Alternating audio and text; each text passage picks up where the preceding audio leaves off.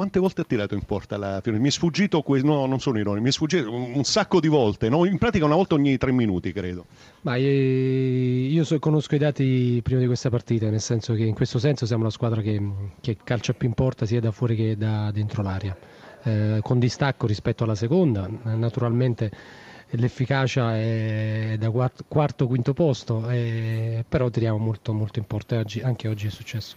Parliamo anche di questo avvicinamento particolare alla partita, i convocati comunicati solo all'ultimo, voleva tenere alta la, la tensione ricordando magari questo aprile nero, diciamo, in attesa di un maggio calcistico musicale nuovo a Firenze, no?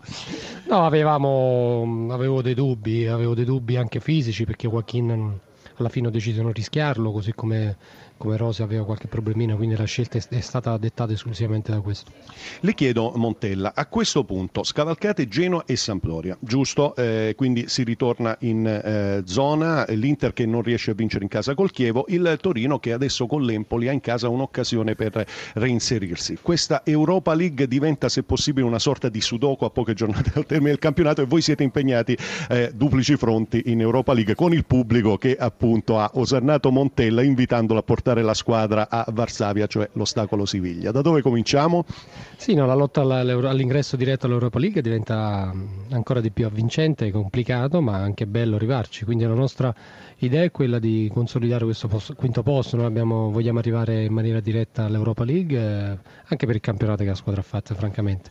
Ci sono tante squadre dietro, c'è l'Inter adesso, c'è Torino, come hai detto te, hai ricordato te, ma eh, per un attimo lo mettiamo da parte il campionato perché giovedì ci giochiamo una semifinale appunto importante di Coppa, non siamo molto abituati anche io, quindi ci arriviamo con la massima e ci dobbiamo arrivare con la massima concentrazione, anche un pizzico di orgoglio. Non so se ci sono domande da studio e poi lasciamo Montella. Allora tutti a Siviglia con la testa e con il cuore, sentiamo Filippo Grassia per eh, Montella. Prego Filippo. Sì, partendo dalla premessa che eh, eh, i suoi giocatori hanno sbagliato almeno 5 o 6 reti al di là delle parate di Agliardi, incredibile. Che cosa teme di più Montella del, del Siviglia?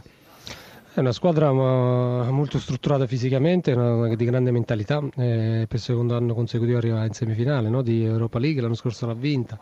Eh, sono, è una squadra concreta, costruita con grande raziocinio anche negli interpreti e nelle caratteristiche degli interpreti. Abbiamo Di Carlo, come sempre sportivo, uno di quegli allenatori che sa che il momento del suo Cesena è quello che è questa sconfitta ovviamente pregiudica quello che può essere anche il futuro a livello di speranze. I numeri sono quelli che sono, li lasciamo stare. Una cosa le chiedo di Carlo, cioè partita che mm, peggio non si può il Cesena, però resiste lo 0-0, dopo un quarto d'ora comincia a crescere la squadra e poi si spegne la luce improvvisamente. Beh, sicuramente oggi la terza partita infrasettimanale, il nostro poco turnover che abbiamo fatto, eh, i giocatori non sono stati un po' meno mm, brillanti, veloci, a parte il primo quarto d'ora dove siamo stati efficaci, abbiamo giocato da Cesena poi un po' alla volta ci siamo allungati e, nello, e negli spazi la Fiorentina ha fatto prevalere la maggior qualità tecnica. Eh, facendo un 1-2 micidiale eh, potevamo subire anche altri gol perché comunque la Fiorentina è stata ormai la padrona del campo e noi non riusciamo a reagire. Fra prima e secondo tempo abbiamo provato a cambiare la partita, la, anche il modulo tattico, inserendo anche un giocatore eh, come Cascione, è andata meglio, eh, ci siamo risistemati, abbiamo cominciato a rigiocare a calcio come sappiamo fare e quando rigiochiamo a calcio eh, gli episodi non ci hanno girato neanche a favore perché sul 2-0 potevamo fare il 2-1 in quel momento lì, abbiamo sbagliato il 2-1 abbiamo preso il eh, gol del 3-0, però la squadra non ha mollato fino alla fine e questo è già un, una cosa che per me è importante. Di Carlo, pesano però soprattutto i punti che non sono arrivati al Manuzzi alla fine della fiera, no? Ma assolutamente sì, noi guardando noi stessi, oggi i nostri tifosi sono stati veramente bravi a incitarci nonostante magari la sconfitta, noi dobbiamo fare in modo di fare più punti possibili sappiamo che la terza partita era difficile giocare per noi a livello parlo di fisico, a livello tecnico, però la squadra deve essere brava a provare a fare queste 4, 4 partite al meglio della, della, della, delle proprie possibilità, perché adesso abbiamo il Sassuolo e proveremo in casa nostra almeno a ripartire e cercare una vittoria che ci manca da un po' di tempo. Di Carlo è tutto vostro, Corsini. Beh, ci, sono, ci sono ancora 12 punti, dunque non è ancora finita. Mimmo Di Carlo.